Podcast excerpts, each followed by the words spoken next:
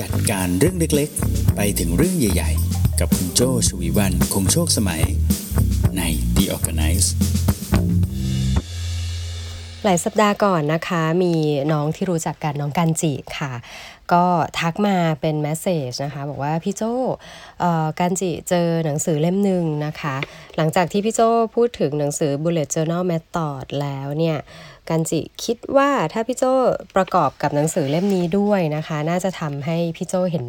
ภาพอะไรมากขึ้นกันจิรอฟังพี่โจรีวิวอ้าว กันจิก็อ่านนะ แต่กันจิก็รอให้พี่โจรีวิวด้วยเหมือนกันว่าพี่โจอ่านหนังสือเล่มนี้แล้วคิดยังไง ดีค่ะ ก็เลยได้โจทย์นะคะ เลยไปซื้อตามก็หนังสือเล่มนี้นะคะ เป็นหนังสือปกสีน้ำตาลนะคะ ชื่อหนังสือว่า The Power of Output นะคะ ชื่อภาษาไทยว่าศิลปะของการปล่อยของนะคะ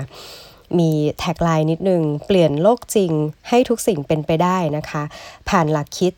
พูดแล้วก็เขียนและทำนะคะ บอกว่าเป็น bestseller นะคะ ยอดพิมพ์ 530,000 เล่มในญี่ปุ่นเลยทีเดียวนะคะ เขียนโดยคุณชิออนคาบาซาวะนะคะ แล้วก็แปลโดยคุณอาคิรารัตนาพิรัตนะคะหนังสือเล่มนี้เนี่ยจริงๆแล้วคุณ คุณคนที่เขียนหนังสือเล่มนี้นะคะก็คือ คุณชิออนคาบาสวะเนี่ยเป็นจิตแพทย์ด้วยนะคะ แล้วก็ศึกษาเกี่ยวกับเรื่องจิตวิทยา แล้วก็เรื่องของการทำงานของระบบประสาทนะคะเข้าด้วยกันนะคะน่าสนใจตรงนี้ค่ะ คือหลักการของหนังสือเล่มนี้เขาบอกว่าไม่ว่าเราจะอินพุตก็คือเรียนรู้นะคะ รับเข้ามาเนี่ยมากขนาดไหนก็แล้วแต่เนี่ย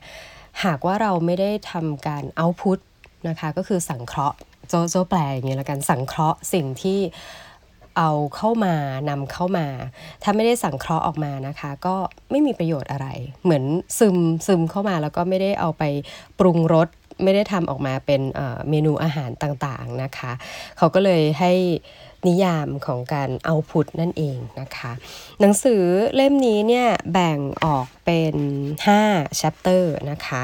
ก็ chapter แรกเนี่ยจะพูดเกี่ยวกับเรื่องของกฎพื้นฐานของ output นะคะ ต้องบอกก่อนว่าถ้าสมมติคุณเป็นคนที่ judge the book by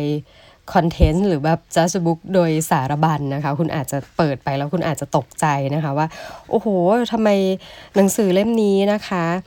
แยกย่อยออกมาเป็นทั้งหมดตั้งแต่ chapter 1 จนถึง chapter 4 เนี่ย 80 80 article นะคะ คือถี่มากแล้วก็ยิบย่อยมาก ๆ เลยนะคะใน 80 article เนี่ย เป็นโครงสร้างใหญ่ก็คือ chapter แรกเนี่ย จะพูดถึง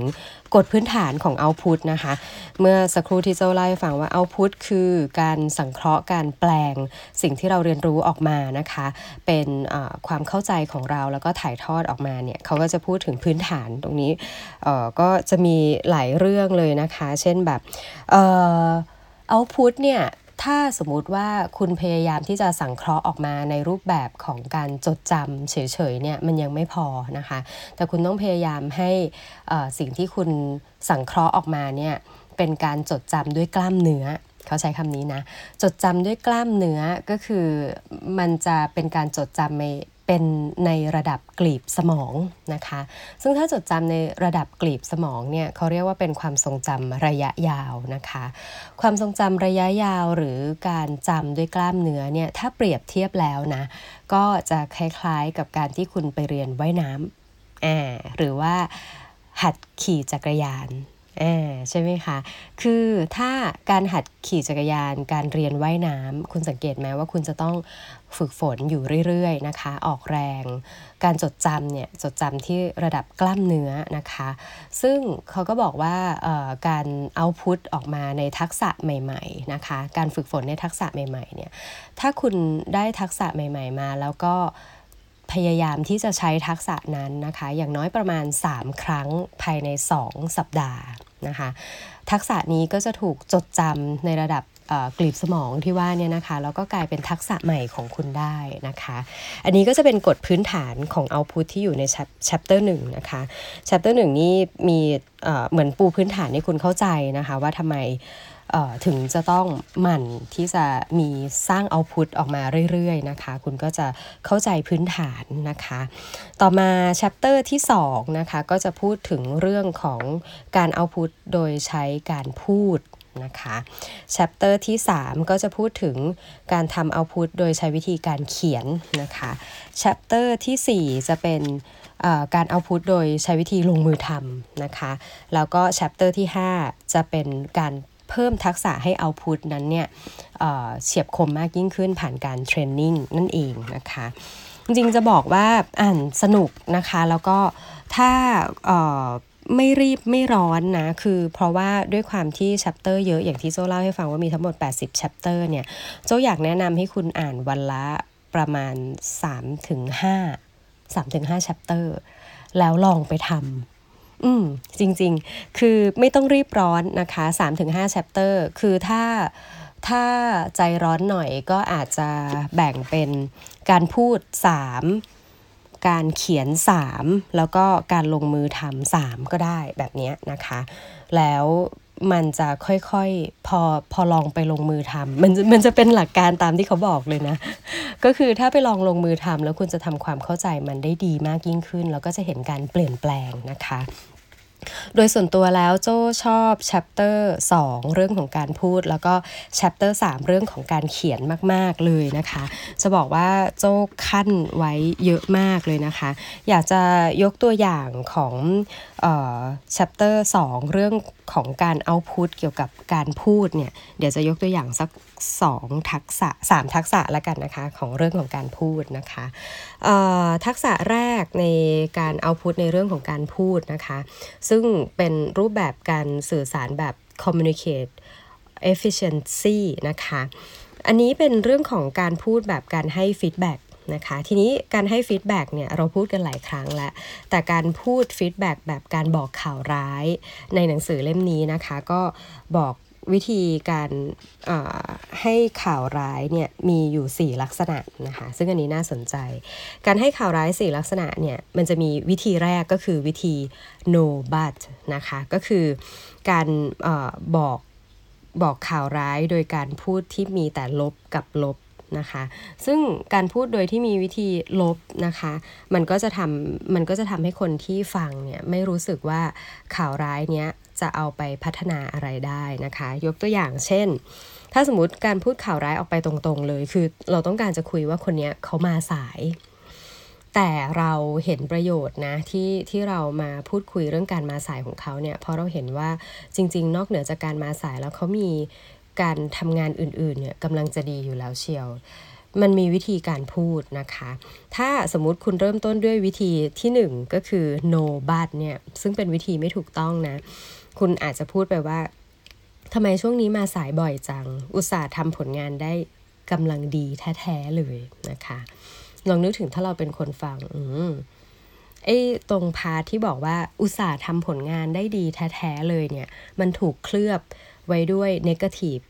sentence ในในประโยคแรกใช่ไหมคะว่า ช่วงนี้มาสายบ่อยนะ อืมนะคะ คนฟังก็อาจจะรู้สึกว่า เอ้ย ได้ยินแต่คำตำหนิก่อนเลย เพราะว่าโดยลักษณะธรรมชาติของมนุษย์เนี่ยเวลาที่เมาส์มอยหรือว่าการพูดถึงข้อเสียเนี่ยมันจะทำได้ง่ายกว่าการที่จะพยายามพูดถึงเรื่องบวกนะคะ ซึ่งอันนี้ก็จะมีการพูดถึงในหนังสือเล่มนี้ด้วยนะคะเขาบอกวิธีการพูด no but เนี่ยไม่ถูกต้องนะคะ ให้ลองวิธีอื่นนะคะ วิธีที่ดีขึ้นมาหน่อยวิธีที่สองนะคะก็คือวิธี yes but นะคะก็คือ ไม่ได้เริ่มจากการตำหนิเลยนะคะ แต่ลองสลับกันนะสลับกันอย่างเมื่อสักครู่นี้เราบอกว่ามาสายบ่อยนะกำลังทำงานได้ดีแท้ๆเลยเชียว ลองเปลี่ยนนะ ลองเอาข้างหลังมาขึ้นก่อน ก็คือเอาบวกขึ้นก่อน แล้วค่อยเตือนทีหลังนะ วิธีการก็จะกลายเป็นช่วงเนี้ยทำงานได้ดีขึ้นนะ แต่ให้ระวังเรื่องมาสายหน่อยสิ อืมเขาก็จะอ๋ออันนี้มามาชมใช่ไหม เห็นคุณงามความดีเราว่าช่วงนี้เราทำงานได้ดี แต่ต้องระวังเรื่องมาสายด้วย อะ อันนี้วิธีที่สองก็คือ yes but นะคะ ต่อมาวิธีที่สามนะคะ ให้ลองพูดในเชิงของการบอก yes and นะคะ yes and นี่ก็คือเกริ่นด้วยสิ่งที่เขาทำได้ดี แล้ว and นี่ก็คือ เป็นการบอกเรื่องที่เขาทำออยากให้เขาปรับปรุงนั่นแหละ แต่ไอเรื่องที่เขาปรับปรุงเนี่ยถ้าปรับแล้วมันจะเป็นยังไง ยกตัวอย่างนะคะ เรื่องเดิมมาสาย ถ้าเป็นวิธี yes and ก็คือ ช่วงนี้ทำผลงานได้ดีขึ้นเลยนะ ทีนี้ถ้าไม่มาสายเนี่ยมันจะดีขึ้นไปอีก มันจะดีขึ้นมาก บอกอย่างนี้เลยนะคืออย่างวิธีที่สองเมื่อสักครู่บอกว่าช่วงนี้ทำงานได้ดีขึ้นนะ แต่ถ้าไม่มาสายเนี่ยแต่ แต่ระวังเรื่องมาสายด้วยใช่ไหมคะเมื่อสักครู่นี้ แต่ว่าถ้าเป็น yes and ก็คือทำงานได้ดีขึ้นนะ แต่ถ้าไม่มาสายเนี่ยจะดีขึ้นมากอืมทบเข้าไปอีกนะคะ แล้วก็วิธีสุดท้ายซึ่งเขาบอกว่าเป็นวิธีที่ดีที่สุดเลยนะคะ ก็คือวิธี yes how yes how นี้เป็นยังไง ตัวอย่างเดิมนะคะ ช่วงนี้เธอทำงานได้ดีขึ้นมากเลย เอ๊ะแล้วทำยังไงถึงจะดีขึ้นได้อีก อ่าไม่ได้ตำหนินะ ไม่ได้ตำหนิเรื่องมาสายนะ แต่ว่า question ขึ้นไปอีก แล้วจะทำยังไงให้ดีขึ้นได้อีก บางทีคนที่ตอบเขาก็อาจจะตอบเรื่องอื่นนะคะ เช่นอาจจะบอกโอ้ถ้าจะทำได้ดีขึ้นอีก พี่อาจจะต้องส่งไปเรียนเพิ่มไหม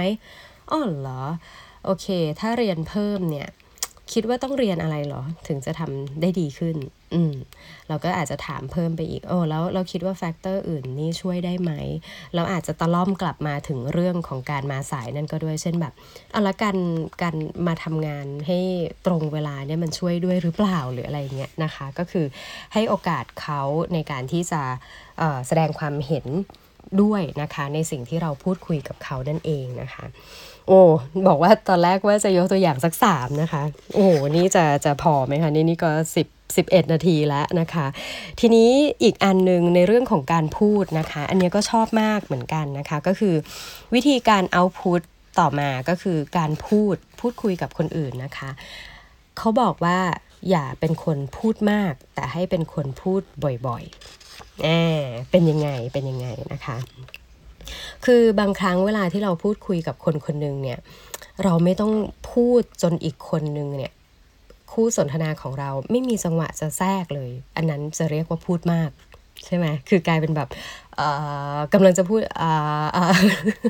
ไม่มีจังหวะให้คุยเลย เช่นบางทีแบบ เออเราไปนั่งทานข้าวหรือว่าบางทีนั่งอยู่ในรถด้วยกันอะไรเงี้ยใช่ไหมคะ ก็อาจจะแบบเฮ้ยเอออันนู้นเป็นยังไงอันนี้เป็นยังไงบางทีเรา คนคู่สนทนาเราเนี่ยเขาเปิดประเด็นมาจริง ๆเขาอยากจะแลกเปลี่ยนความเห็นใช่ไหมคะ ปรากฏว่าเรากำลังอินมากเลย โอ้โห พูดเรื่องนี้มาใช่เลย ละครเรื่องเมื่อคืนเนี้ยใช่เลย หรือว่าซีรีส์เรื่องดาร์กนี่มันใช่เลย แล้วก็พูดใหญ่เลย พูดพูดพูดพูดจนแบบ ถึงที่หมายสบายผิดกัน คู่สนทนาไม่ทันได้พูดเลยนะคะ ว่าเขาคิดยังไงกับเรื่องนั้น หรือทานข้าวจนจะหมดแล้วเอา้าโอเคงั้นก็ตามนั้นเลยแล้วกันจนบางทีเขาฟังแล้วเขาลืม เขาลืมด้วยว่าเอ๊ะตอนแรกเขาตั้งใจจะคุยเรื่องอะไรกับเรานะ อันนี้ก็คือที่บอกว่าไม่ดีก็คือพูดเยอะเกินไป พูดมากเกินไปนะคะ แต่เขาบอกว่า แทนที่จะพูดมากหรือพูดเยอะเกินไปเนี่ยให้พูดทีๆให้พูดบ่อยๆนะคะ พูดบ่อยๆ เช่น ก็คือทักทายสั้นๆ อะไรอย่างเงี้ยก็ได้นะคะ เช่นเราบอกว่าวันจันทร์อ้าวเป็นยังไงมั่งเสาร์อาทิตย์ทำอะไรมาบ้างอ่านะคะเอ้ยเมื่อวานเป็นไงเมื่อวานวันอาทิตย์ช่วงเย็นพี่ทำอันนี้มาเราไปทำอะไรมาบ้างนะคะอ่าหรือวันพุธเจอกันโอ้โห เสื้อตัวนี้ สวยจังเลยไม่เคยเห็นเลยอะ่ะ อ่าใช่ไหมคะ เดินเดินผ่านเฉยๆทักแค่นี้เขาก็อาจจะ อุ้ยอ๋อเหรอคะมีอะไรเออเสื้อตัวนี้เพิ่งได้มาเลยโหพี่พี่โจสังเกตได้ยังไงอะไรเงี้ยนะคะ หรืออะก่อนจะก่อนจะหยุดวิกเอนวันศุกร์อาจจะ โอ้เป็นไง จะหมดเนี่ยแป๊บๆวันศุกร์แล้วเนอะเอออะไรอย่างงี้แล้ววันนี้ไปไหนหรือเปล่าน่ะนะคะ วันนี้สวยจังแต่งตัวสวยเลยเสื้อตัวนี้ จะไปไหนหรือเปล่าอย่างเงี้ยนะคะ เทคนิคการพูดคุยก็ทำให้ฝึกการเอาพุทว่าเฮ้ยเออพอเราสังเกตเราอินพุตละเราอินพุตด้วยการสังเกตแล้วว่า เออ วันนี้คนรอบข้างเราเป็นแบบนี้เอาพุทในการชวนพูดคุยเป็นอย่างไรนะคะโอ้แค่ 2 ตัวอย่างก็เป็นประโยชน์มาก ๆ เลยนะคะ เดี๋ยวเจ้าลองลองอพูดถึงเทคนิคที่น่าสนใจอีกอแค่ยกตัวอย่างล้วกันเนอะเช่น เขาบอกว่าเราก็ควรจะต้องฝึกในการปฏิเสธนะคะ เพื่อที่จะ กันเวลาไว้สำหรับสิ่งที่เราโฟกัสอยู่ณตอนนั้นนะคะ เพราะว่าหลาย ๆ เรื่องที่มาชวนให้เราฟังหรือว่าชวนให้เราไปพูด หรือว่าชวนให้เราไปปฏิบัติอะไรด้วยเนี่ยบางทีไม่ได้อยู่ในเรื่องที่เรากำลังโฟกัสอยู่นะคะ ก็จะทำให้เราถูกดิสแท็กจากสิ่งที่ที่เราสนใจนะคะ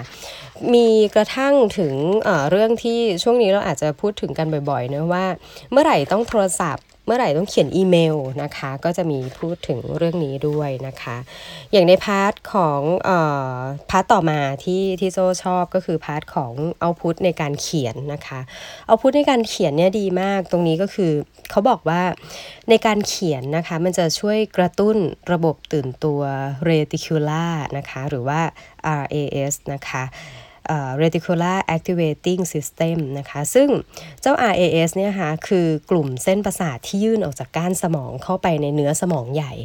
คือถ้าให้ให้นึกภาพมันจะเป็นแบบเครือข่ายโยงประสาทนั่นเองเลยนะคะ ซึ่ง